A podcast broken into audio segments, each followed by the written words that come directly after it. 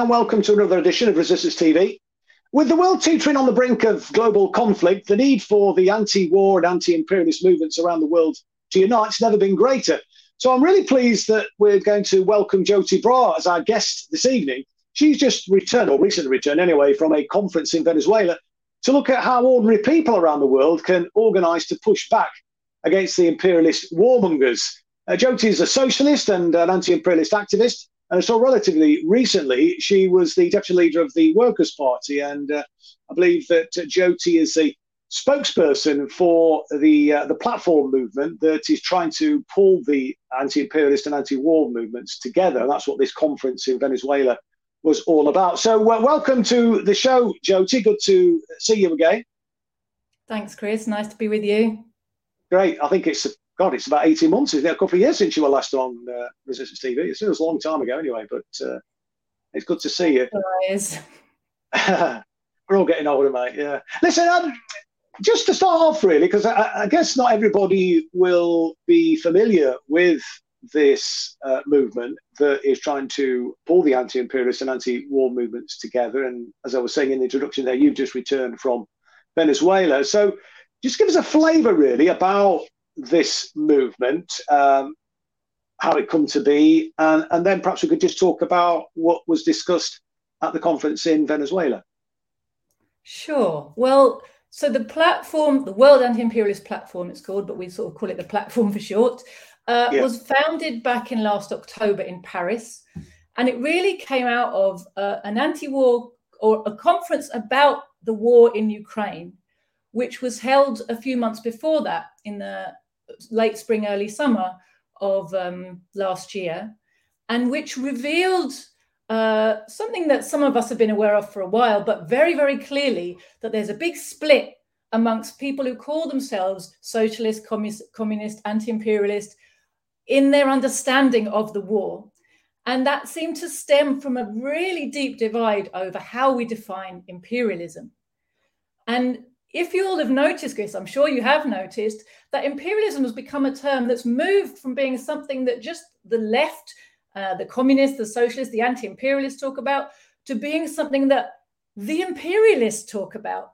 Increasingly, uh, over the last couple of years, we see, you know, uh, long articles in places like Foreign Policy magazine and various think tanks, uh, you know, in the USA and Britain, talking about imperialism and characterizing the countries they want to attack as imperialist. And there's been a big problem has been created in our own movement, in the anti-war movement, in the working class movement, because this idea of Russian and Chinese imperialism, which was created by the imperialists themselves, has kind of spread and become a kind of a poison in our ranks. And what it means is there's a there's a there's a great confusion now amongst amongst workers about whose side are they supposed to be on? I hate imperialism, but who's the imperialist I'm supposed to be against? So really, the, the, the World Anti-Imperialist Platform was formed by those people who had a very clear understanding that yes, one side in the in the world at the moment is an is an imperialist camp. It's made up of the NATO countries. It's Russia. Uh, sorry, it's it's USA followed by Britain, Germany, France. You know the EU, uh, Japan. You know they're in the imperialist bloc they're aggressive. They are uh, making, starting wars, driving us towards a third world war to save their system, which is in crisis. And then on the other side, we see coalescing a block of countries that's growing all the time who are imposing this drive to war, opposing this drive for hegemony, opposing the profiteering and the domination of the imperialist countries. And they are independent. Some of them are socialist. Some of them are just national bourgeois independent countries. Uh, but they are anti-imperialist as a bloc. We characterize, and this this understanding is really necessary for workers uh, because without it, we don't know what our job is in the anti-war movement, do we? Um, so the platform came together in order to give this clear understanding and to try, therefore, to bring people together in united action on the side of the anti imperialist camp. Because what we've also understood is that if the imperialists get their way and win their wars, the wars they're desperate to have against Russia, against the, the North Korea, against Iran, against Venezuela, against China, if they win these wars, which is they're turning it into one big war, Chris, is you know we're heading for global conflagration. The way they're yeah. accelerating this war drive, if they win, it's a catastrophe for humanity that you know we're going to have 20 30 40 you know more years of this profiteering domineering you know pushing workers into the mud while the rich get fewer and richer um, and they and they continue to loot the planet for the benefit of a tiny handful of, of super rich mm. i mean what i found a bit disappointing uh, uh, joti is uh, some of the trade union leadership support for this proxy war in Ukraine and uh, you know talking about the importance of continuing to supply weapons to Ukraine Nazis. Let's be honest about it. It's certainly very influential the Nazis in in Ukraine.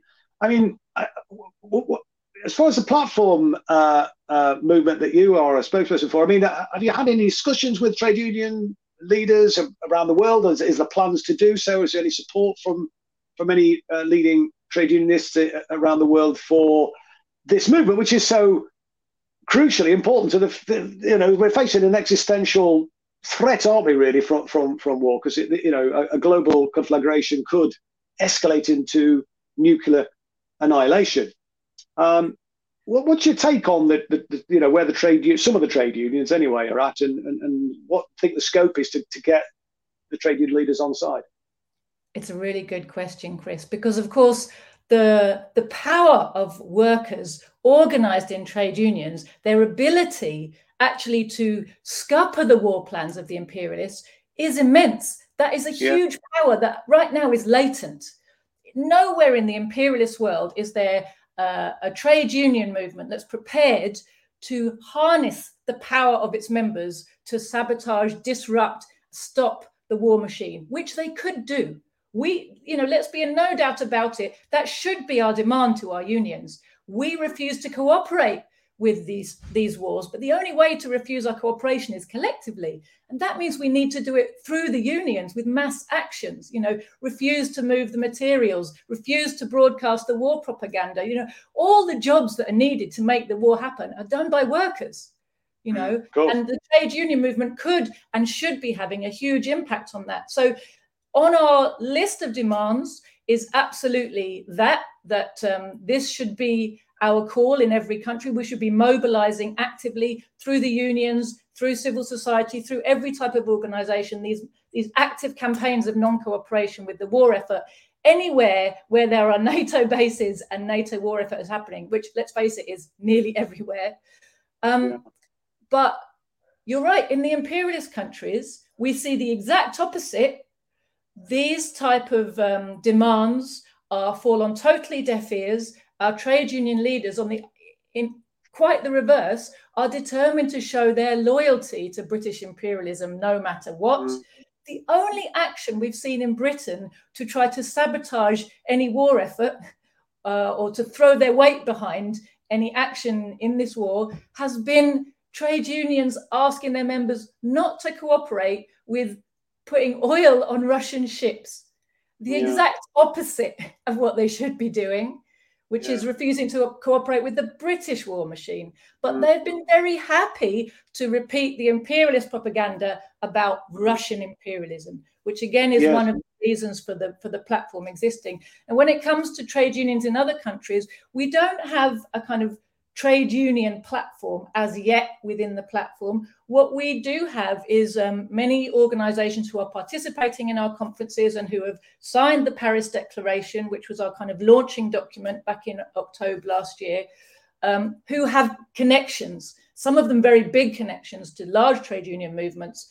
And, you know, they will be using their influence in their countries to mobilize around this program point. So, for example, you know, you said that we had our conference in Caracas recently. Well, that was because the PSUV, the ruling party of Venezuela, has signed the Paris Declaration. And yes. so they co-hosted with us our, our conference in Caracas, which was the third conference of the platform. We got the fourth one come up, coming up in Seoul.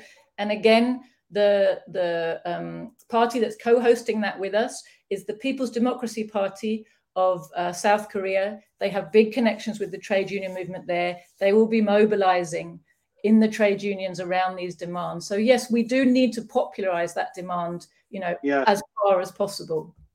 I mean, I think the trade unions have been missing a trick for many, many years on a whole host of things in terms of raising political consciousness. But this is probably the most important issue to raise consciousness about. And yet, as we saw at the TUC last year, a former previous policy of the TUC to support defence diversification was was overturned. Even Unite supported. I mean, obviously, Unite's got a lot of members working in the arms sector, but as we know, the number of people working in, in well, they call it defence, but you know, I prefer to call it kind of the arms industry or the offensive industry. The number of people working in that has has, has uh, uh, massively reduced over the last 30 or 40 years. I was looking at some stats, we've mentioned this on Resistance TV before, that suggested in 1981, I think it was something like 460,000 people were working in so-called defence sector, and it's down. And this was a couple of years ago, a couple of three years ago now, actually, down to uh, around about 140, 150,000. So, the, I mean, you know, there's a need for defensification, irrespective of your, you know, position in in relation to, you know, whether it's right, moral, or whatever to invest in, uh, you know, arms uh, manufacturing, um, because it's clearly not the it's clearly not the uh, secure industry that that you know some of the trade union leaders seem to have us or want to have us believe. Um, so, uh, you know, what do you think we should be doing then? I mean, you know, for people watching this discussion that we're having Joti. I mean, what what I mean, what could trade unionists do, grassroots trade unions do to, you know, try and push this agenda, assuming they they support what we are saying and what you're saying? One second, I'm going to turn the light on. That's okay. Just realised. I just realised it's getting dark, isn't it? Um, it is. We could see it quite well, though. Your camera's very good. but anyway, yeah. I felt like I was starting to stand in the dark. So. Ah, no, no you were asking about trade unions. So, well, it's interesting, isn't it? This sort of fetishization of, oh, well, the defense industry provides jobs, therefore we must promote the fact that there are jobs and save the jobs. And we're, you know, trade unions' job is to save jobs. But of course, you know, yes, trade union are there to reflect, you know, uh, look after the interests of their members, but our me- members have wide interests. It, uh, it's not in our members' interest to be driven into World War Three, you know. So no, of course um, not you know, trade unions are perfectly capable of having a wider view than just this job here is really important to be saved. What should we be, demanding? Jobs for everybody, useful jobs for everybody. It's not like there's nothing that needs doing, Chris, is it? No, you know, so this sort of this this kind of siloed, narrow approach where we just look right in front of us and say, well, this is my job and this job has to be saved, doesn't make any sense. You know, jobs come and go all the time as society changes and develops, and that's natural. Uh, that some jobs will become obsolete and some other jobs in other sectors will will come up and develop because society is developing and technology is developing all the time.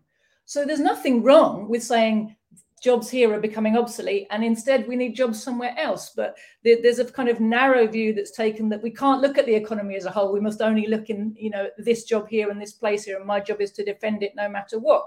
So you know that, that that's the kind of bigger picture of you know do we have to defend a job just you know even if it's a kind of useless job? Or th- there's a wider question of you know the arms that we're producing. Well look you know, I can't say I'm against all weapons technology in the world we live in. Um, I'm in favor, since the imperialists have these horrific weapons, I'm in favor that as many other countries as possible should have them so they can defend themselves. Because it's the imperialists who use them aggressively and they use yeah. them precisely when, when the countries they're targeting can't defend themselves.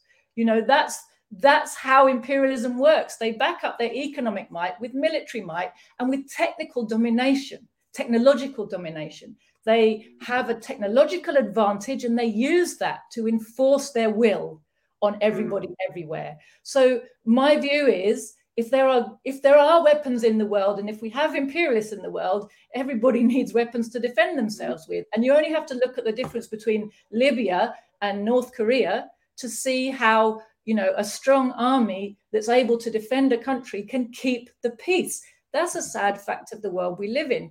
Would I like to see unilateral disarmament of everybody? Of course, yes. But you have to, unfortunately, we have to start with the imperialists. And to be honest with you, the only way we're going to get that is just to, to defeat imperialism and destroy it. They're not going to sit down and negotiate their surrender. You know, you only have to look at the treaties they made with the Soviet Union.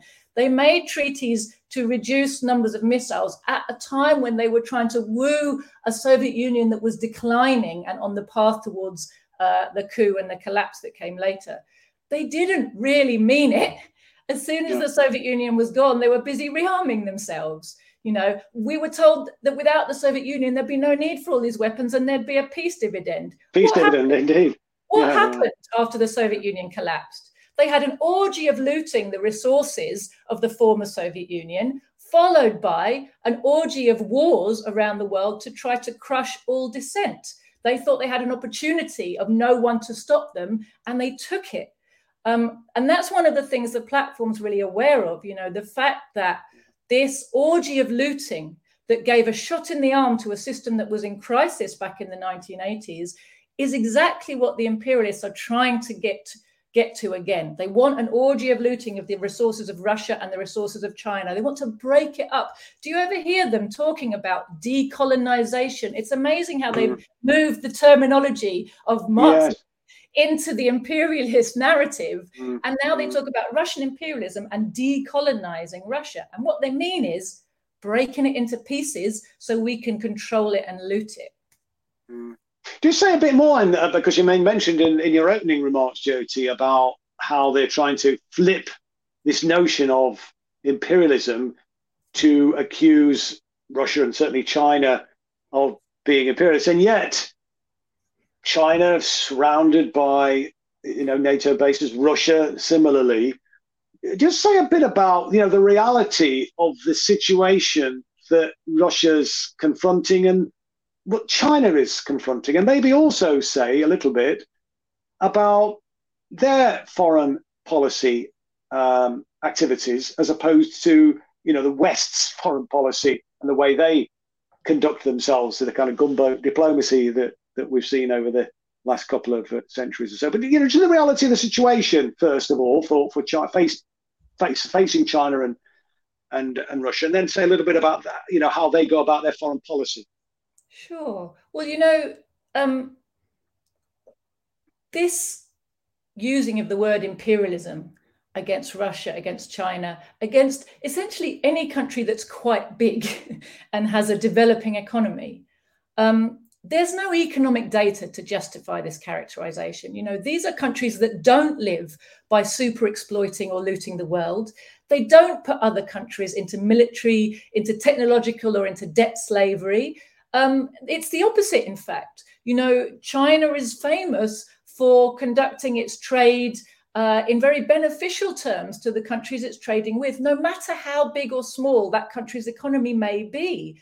They transfer technology you know, the Russians offer military assistance to help countries which are finding it hard to break free of imperialist control and looting to become independent and start to develop their own economies in their own interests without this constant looting and bullying of the imperialists. So they're actually Russia and China between them with, with technological uh, assistance, with trade assistance, with military assistance.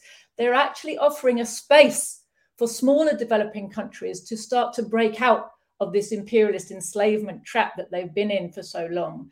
Um, and, you know, Russia and China really have made themselves the targets for the imperialists, not by anything they've done in terms of, you know, they're, they're not aggressing anybody. They're not, they they don't put their bases around us, as you pointed out, Chris. It's quite the opposite.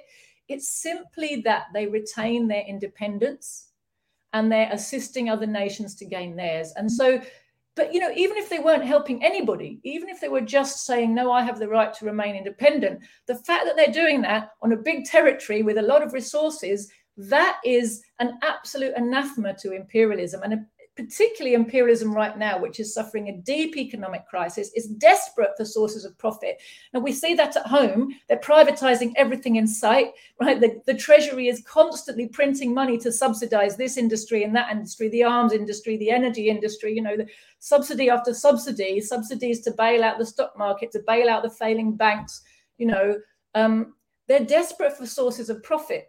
And any country that doesn't allow looting on the imperialist terms where they get super profits, maximum profit, is an impediment to their mm. ability to get profits and their systems in crisis. They can't, they just can't allow it, you know. So Russia and China, it's not what type of government they have, it's not what kind of social system they have, it's not anything they've done or not done, it's just existing in an independent way, which makes them the target of the imperialists.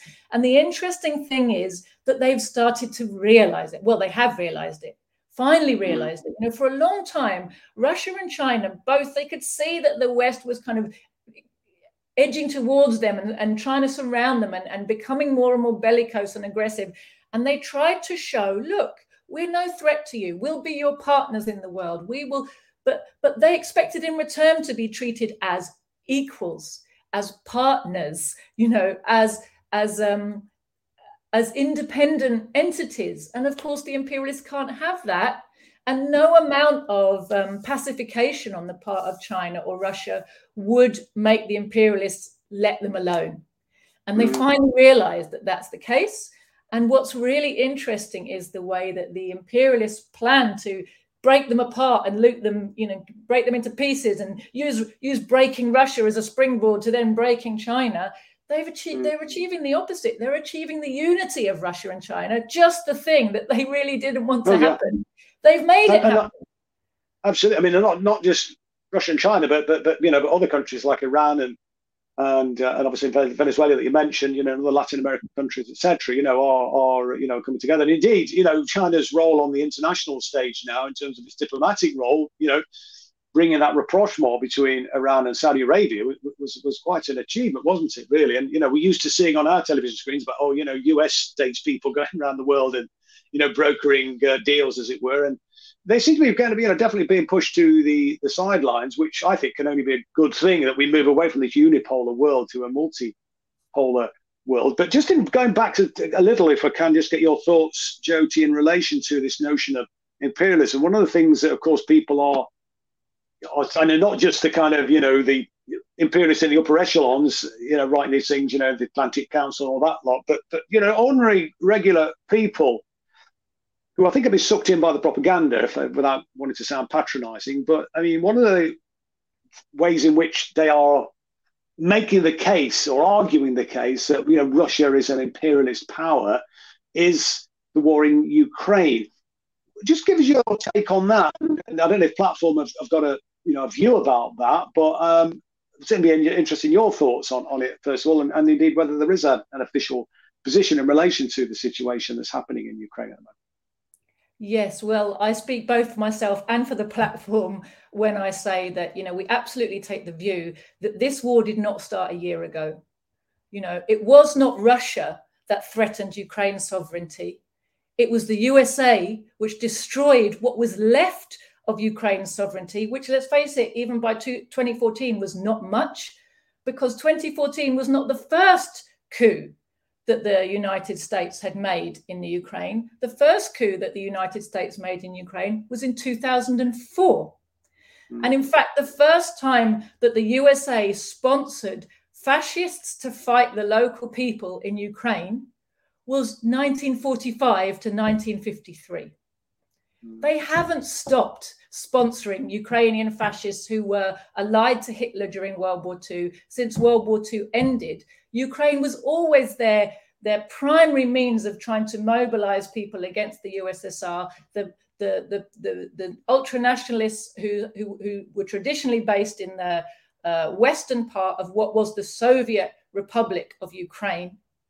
Um, that, that was the kind of stronghold of ultra ultra nationalism, Nazism, fascism in Ukraine, which had always been fostered by outside forces you know, it, began as a force, as an anti-Soviet force in the very early days of the revolution, and it was used by the British. Then it was taken over by the Germans uh, during the during the 30s and the Second World War. Stepan Bandera, who's hailed as the national hero of of the, the Ukrainian fascist government today, um, was a Nazi, an actual Nazi who carried out, you know, a part of the Holocaust on behalf of the Third Reich against Jews, against Poles, you know, horrendous crimes committed against the Ukrainian people or the, the people of the Ukrainian Soviet Republic by these fascists during World War II.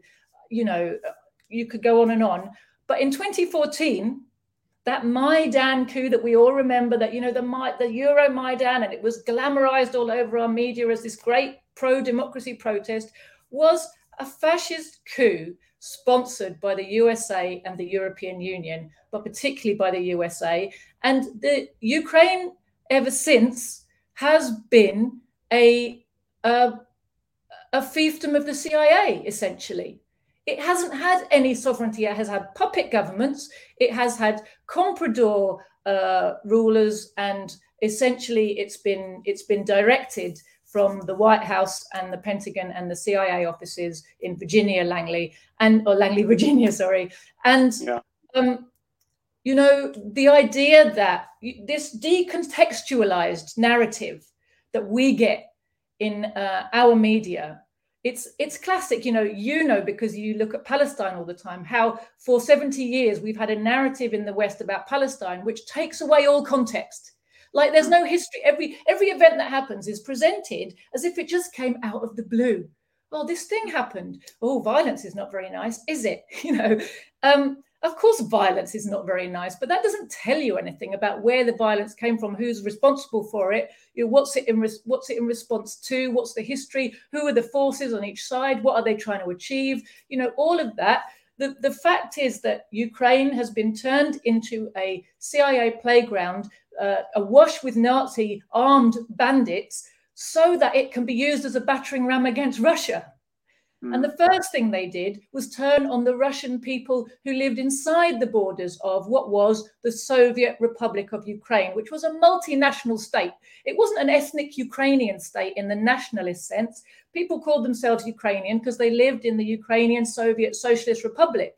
But half yeah. of that used to be in Russia. Yeah. You know, they were Russian people there's there's no historical basis for saying these people are Ukrainian in an ethnic or national sense. Um, that was fine. They didn't need to be. You know, under socialism, it doesn't. People can live together no matter what their yeah. nationality perfectly happily, and they did and there was you know there was no problem between these brother peoples as as you know the russians continue to say we are brother peoples ukrainians and russians. There's no difference between us. This is being whipped up by outside forces against our interests and we don't want it. But it got to a point in 2022 where they were forced. The russians had been so patient for eight years, they watched their compatriots being bombed, shelled in the Donbass, you know, the, the regions of Ukraine which had refused to go along with the fascist coup and had risen up in resistance. They had referenda to say they wanted autonomy. They had armed themselves to defend themselves against these fascists and the Ukrainian army, which is essentially a NATO army, but also riddled with fascists, you know they had risen up to defend themselves against these people who were conducting ethnic pogroms against them, who were, you know, t- saying that Russians are second-class citizens and and you know shouldn't be allowed to do this, that, and the other. And they were trying to create this kind of two-tier ethnic apartheid within, you know, the, the boundaries of what had been Soviet Ukraine. And the people who resisted them, they shelled and bombed them for eight years. You know, fourteen thousand yeah. people died. Nothing in our media, nothing at all. And didn't Zelensky say actually that Israel would be a good model for Ukraine? And just picking up on that, you know, two-tier kind of societal scenario, you know, with the second-class citizens in um, Palestine, you know, the, the, way in which the Palestinians are treated, you know, in apartheid by apartheid Israel, you know, you've got the president of Ukraine saying, you know, that's the great model, and I suspect that's the sort of thing that that he's got thinking. But just perhaps in conclusion, uh, Joe, because we've been going for, half an hour now already, really, and you know we could talk for a lot longer, of course. I just wanted to. I mean, you, you mentioned um, about the technological advantage that uh, the West has had over uh, other other um, nations around the the world. Um, but that technological advantage, I think, has, has diminished and maybe even is being superseded now by China. Do you not think? And I just wanted to get your thoughts on that, and also, you know, the response to that, this kind of AUKUS deal. And uh, I don't know if you've if you've paid much attention to, you know, the Australian position and where the platform is you know, because they're basically, you know, a poodle of, of the United States, and they, and they, you know, mo- I think the vast bulk of their trade is with China, and yet the politicians, I mean, the politicians are out of touch across the West, clearly in this country, but it seems it's just as bad in Australia.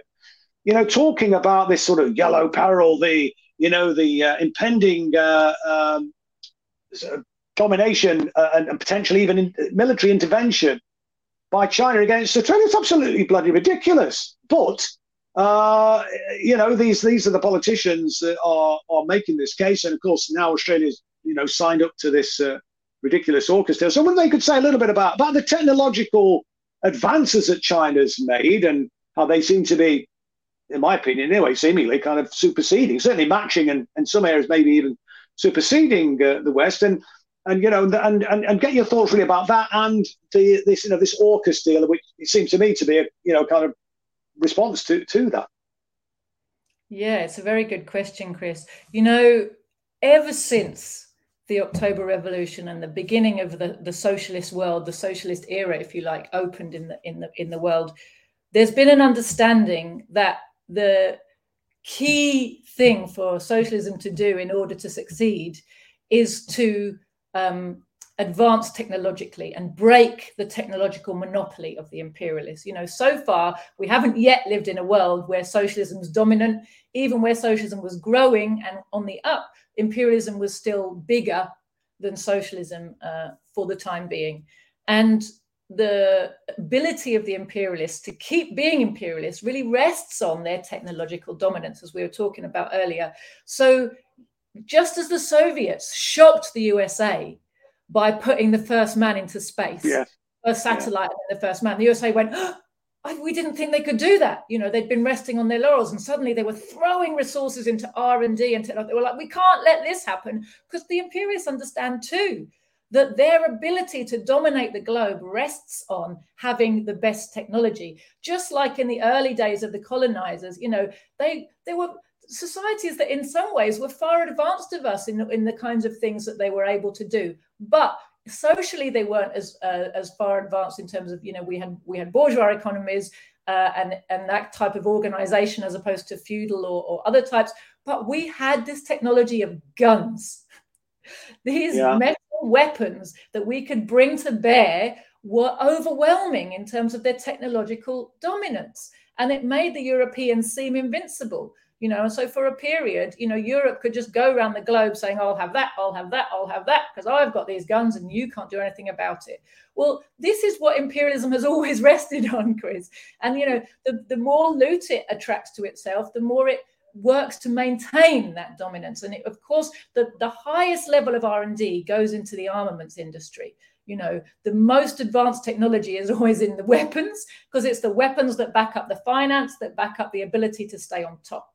And um, so, you know, just as the Soviets realized that, the Chinese realized that, you know, and they've been quietly, slowly but surely building up their technological abilities. And they, some time ago, they identified key areas of research and development that they needed to get on top of and have an independent ability in. It's no good to buy your technology from the imperialists, and they've always got you you know they've got one over on you they've got you under the thumb so the chinese realize very clearly you know they've been working very hard to educate you know stem graduates they've got so many more uh, graduates in uh, what does what does the STEM stand for? Technology, engineering, science, technology, engineering, mathematics. Yeah, yeah, yeah. Uh, they're producing so many more of those high level STEM graduates than anywhere else in the world. They have put huge resources into R and D precisely so that they can become independent of uh, US controlled technologies.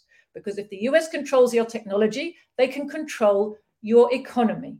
And if they yeah. can control, control your economy, they can control everything else about your life, you know, and loot you and have you where they want you.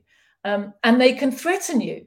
You know, with their mm. weapons. So to be able to have parity and in fact to, to go ahead and, and have real independence where you can't be bullied, that's really been really important for China. And they have a program called Made in China 2025, which really aim to become fully independent of all these serious technologies from the US by the end of 2025. And they're well on the way to achieving it, which is exactly why you see in all these foreign policy journals and think tanks in the USA, they're setting 2025 as their deadline to take down China. It's before they know that they've got to have their war to destroy China before that. Mm-hmm. mm-hmm. That's what they're mm-hmm. really, that you know, that's what they're very, very focused on. You know, on the one hand, they want to do the loot, need the looting because their system's in crisis. All their banks are busy falling at the moment, and they're trying to pretend it's not happening.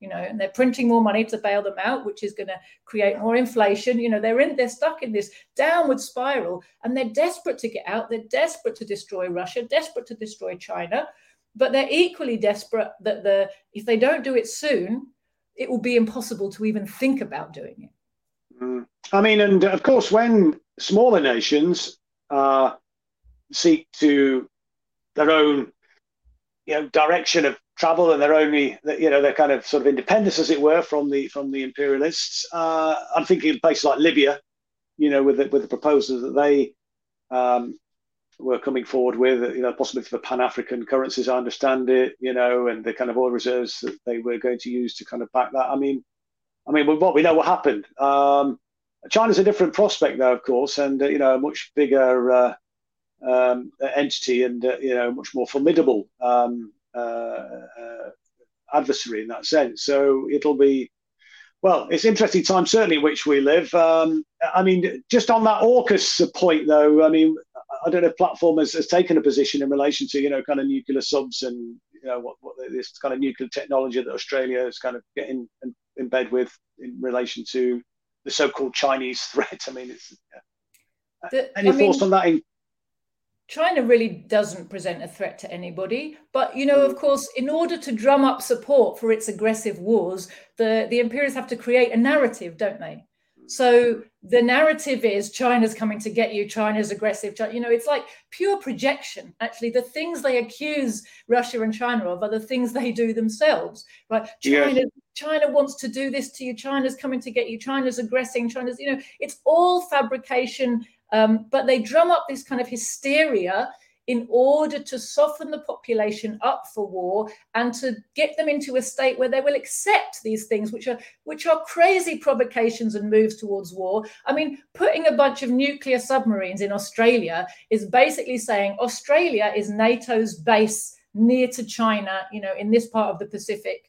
Well yeah. thank you. You just made the people of australia a prime target for China if ever the nuclear war breaks out, which, you know, if it yeah. does, it will be the USA that provokes it. But, you know, yeah. anyone who allows the USA to put their weapons on their soil is is saying, yes, we're okay with being the target you know? Yeah. and um, that's what's being done to the australian people. It's absolutely not in their interests. I'm sure australia you know like europe would quite like to have some of the infrastructure and and technology transfer that china offers to its you know trading partners yeah. elsewhere in the globe. You know you were talking about that.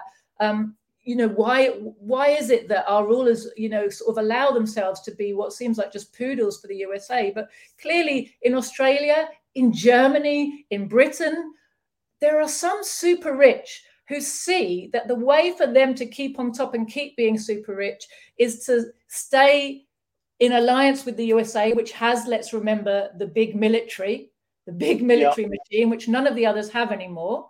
They don't have mm. the power to go it alone. So they stick with their alliance and they don't mind if the masses in their own countries suffer as a result. They, they're prepared to throw them all into the grinder as long as they can stay on top and keep their right to, to loot the planet. And they and they see their alliance with the USA as the best way of doing that, as far as I can see. Well, so thanks for that, uh, Joti. It's been a really fascinating uh, discussion. Uh, we've gone for 40 minutes thereabouts. Um, and it's just flown by. It's really interesting, and we perhaps need to return to this. And obviously, platform's growing. We've got you've got another conference you were saying coming up in in Seoul. Um, so that'll be interesting. Maybe get you back after after that uh, event uh, and see how things have, have, developed. But just in the meantime, Joti, could you perhaps give a, a link or a, or a social media uh, handle where people can find out more information about platform and, and also where people can follow your work? Yeah, for sure. Thank you. So the platform has a website which is WAP, WAP21.org. Uh, we also just launched a news website called uh, Platform News, wapnews.org, wapnews.org. It has a Telegram channel, uh, Platform News, and I have a Telegram channel, Joti Brar, and that, uh, my party also, the Communists. So uh, I personally, uh, I like Telegram as a form of social media. I find it a lot yeah. less distracting than all the other ones. You can just go to what you want. We don't do any spam. There's one or two updates a day, but it's pretty useful analysis. So that's where I like people to find me. Great, and and your speech, I believe, is uh, available that you made at the uh, conference in Venezuela uh, online, isn't it? So if people are interested yeah. in what you had to say, they can go and find that probably on your Telegram channel, I think, can they? Yeah. yeah. Yeah, great. Well, listen, thanks very much indeed, then, Joti Brar, for coming on uh, this evening. And uh, thank everybody for watching. That's it for this evening. We'll see you next week at 7 o'clock on Resistance TV. So until then, this is me saying goodbye. Good night.